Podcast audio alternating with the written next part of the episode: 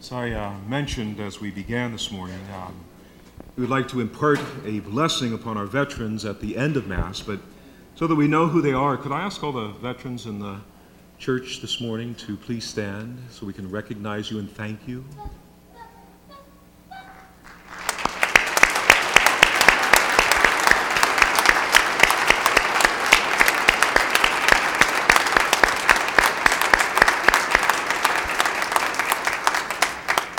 Thank you very, very much, uh, gentlemen, for your service.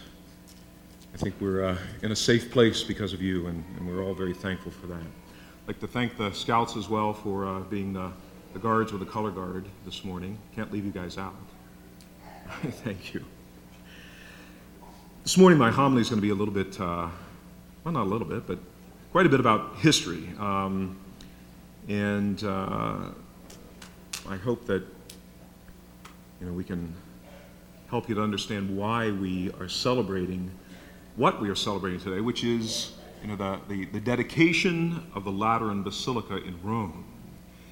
You know, very early on in our church's history, um, the first Christians felt that it was very, very important to, to spend time celebrating the anniversary of the death of their loved ones, and particularly the martyrs. They, uh, you know, they, they gathered each year on that particular date to, to pray in the presence of uh, the martyr's remains, and uh, uh, oftentimes the, the Eucharist was celebrated there uh, because there was, you know, they, they realized that these individuals had given their lives up for this faith of ours. And as that develops a little bit more, then there is a development of celebrating the anniversaries of the election of the bishop or the pope. And right around that same time, there is um, uh, a desire to celebrate the anniversary of the consecration of their church. And, and most especially the anniversary of the consecration of the cathedral of a diocese. You know, back on March the 22nd of this year, we celebrated the anniversary of the dedication of this space. Uh, 10 years ago, our church is uh, 10 years old this year, in the 30th anniversary of the parish. This past Monday, uh, the Archdiocese of Cincinnati celebrated the anniversary of uh, our cathedral downtown. Uh, on Sunday evening, there was a big celebration, and many of the priests were there and uh, uh, the bishops, uh, just to you know, remember what that place is all about and the, the um, you know, the place it, it, ought to hold in our hearts and, and certainly in our minds. very, very important. And, and this comes out of an ancient tradition. Actually, if you look into the Old Testament and you check out the book of Maccabees, uh, it's a book that we Catholics have and uh, the Protestants threw out for a couple of different reasons. It, it has in there uh, that, that Judas Maccabeus uh, set up an annual celebration of the rededication of the temple. So, an opportunity for people to you know, be joyful about uh, the presence of God in their midst. And, you know, uh, it, it is important to us. This building stands as a sign of God's presence in our midst. Whether you're coming in here for Sunday prayer or, you know, driving by on the street every day, uh, it, it says something to us and it says something to the community. And of course, the cathedral in Rome is the most important building for us as Catholic Christians.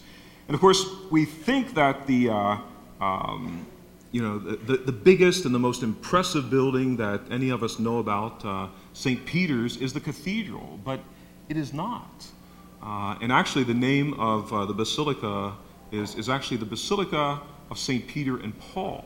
So most people don't even know that it's also named after St. Paul. And it's, it is merely a shrine built over the grave, the tomb of Peter by Constantine back in the fourth century. It is not the cathedral then of the city of Rome or the, the, the primary church or the cathedral of our church. And, and that happens to be, again, what we celebrate today. And the, the title of the church is actually Patriarchal Basilica of the Most Holy Savior and St. John the Baptist at the Lateran. And so we've shortened that to uh, simply St. John Lateran uh, seems to suit the situation. And it's in becoming the Bishop of Rome that a person is the Pope. So, you know, uh, the Holy Father, Francis, uh, is often at St. John Lateran for very, very important occasions uh, and uh, celebrates there. And when he has important announcements, they are often as he's seated in the cathedra in that particular church. Uh, again, not St. Peter. So it's the Pope's church, and it's our church. It's the mother church of, uh, of for Catholics. And it comes about in a very sort of strange way. There was a Roman senator whose name was uh, Plautius Lateranus, and he winds up being executed by the Emperor Nero. And usually, when that happened, all of your property was uh, taken by the, the emperor. And uh, the empire holds on to this for a couple of hundred years, and then Constantine comes about, and he, having legalized Christianity in 312, he, probably under the influence of his mother, Helena, um, begins to give imperial property away to the church for use as worship places. And uh, so that's you know how we come into uh, the, the um, possession of, of, these great buildings. Uh, the picture that, that we have up here is Constantine uh, at the feet of uh, uh, the Holy Father and uh, you know, presenting the, the palace to him. And you can see some buildings there in the back. That's not exactly what it looked like. But it, it, so he gives them, the Pope, St. Sylvester, he gives him the Lateran Palace as a place to live because Constantine felt that as the Bishop of Rome, he should have a place worthy of uh, the dignity of his office.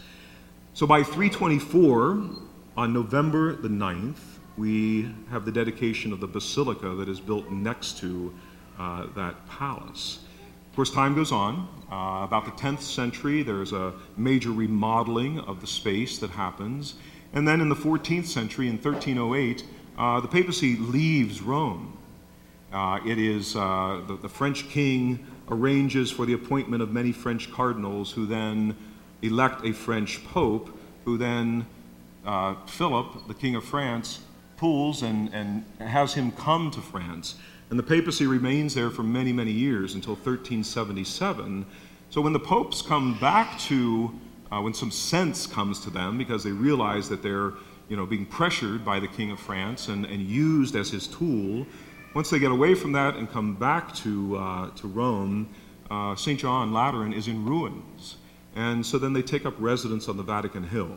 And that's how the whole situation as we as we have it today comes to be. You know, the, the popes lived in St. John Lateran for a thousand years. They've only lived in uh, St. Peter's for 637, so there's a little more history in that place. So, you know, these are important things to know and to understand because, again, of what these buildings mean to us. You know, and, and, and God's presence in our lives, God's presence in, in the life of the world. And St. Paul, as we hear today, you know, Paul witnessed new buildings, relying on older ones as foundations. And so Paul easily, you know, grasps the image of, of growth in the church. But, but he's telling us that it's very, very important that we re- remain um, focused on Jesus Christ. He is the foundation, and we build our lives upon that foundation. Paul says, you know, relying on God's grace, he says, that he is the master builder of the church. And, and that, that, you know, because of that, Christ built the best of foundations. And then Paul goes on and he says, and another is building upon it. And that's you. You know, you're the other that is building upon that foundation. But then Paul goes on and he cautions us. He says that each one must be careful how he builds upon it. For no one can lay a foundation other than the one that is there, namely Jesus Christ. So, as we celebrate the dedication of the Lateran Basilica, we, we call to mind more than a building. We call to mind Jesus. We call to mind this person. And I think as Catholic Christians, you know, we, when we talk about the church, when we you know, talk about other things around that, we, we have this idea of institution. And institutions are important. It's the only way to keep us from being in chaos. But the church is Jesus Christ.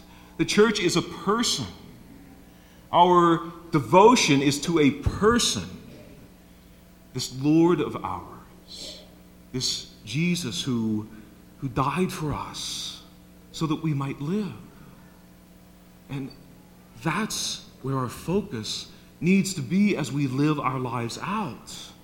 It, it, it, as most of us sit here, you know, I, I have to ask is your faith solid? Is it built on a, a foundation? Is it built on that person?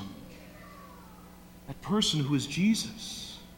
And, and I, I think most of us, you know, it's a lifelong journey. Let's say that we've got a lot of work to do. There are still more bricks and more mortar in our lives that have to be put together in this faith of ours. But you have to make the effort to do that. You have to open yourselves up to learning more about this Jesus of ours. You, you do that by coming here on Sundays and listening to Scripture and, and hopefully a good homily.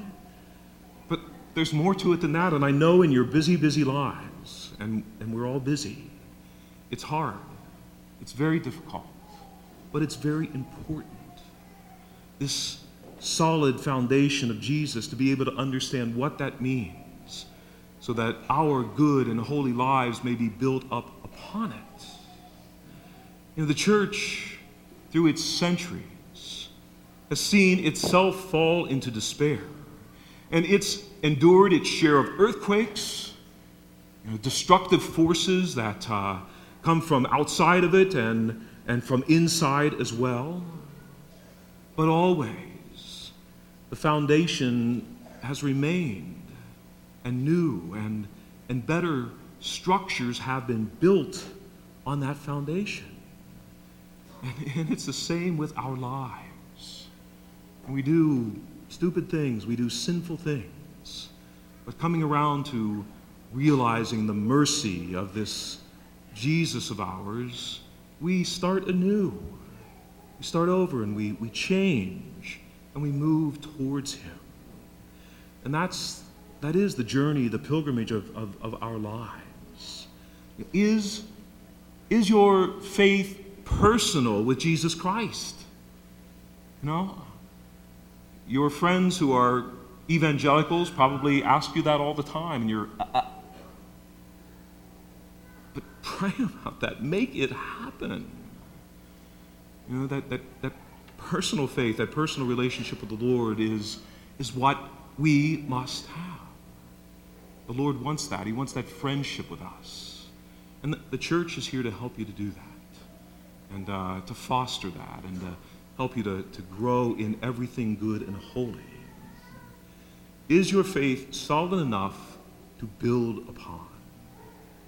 You know, going back to our first reading, does what flow from, flows from us, like the water from the temple, make for new growth based in Jesus Christ.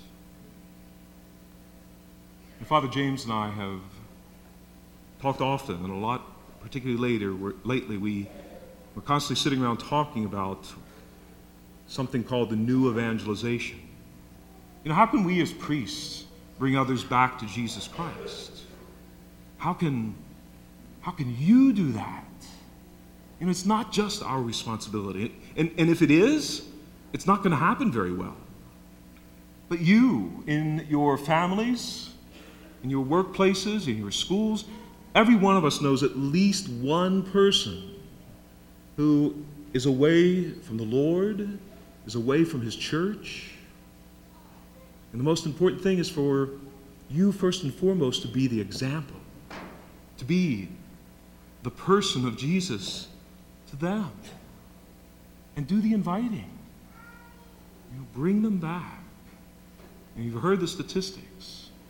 Roman Catholic Church is the largest church in the United States, about 70 million people.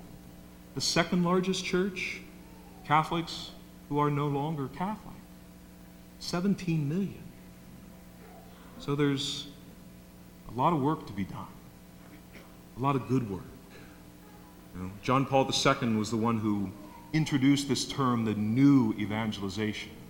And that is focused on those who are already Christians, to bring them to the truth, to bring them to this person who loves us and whom we love.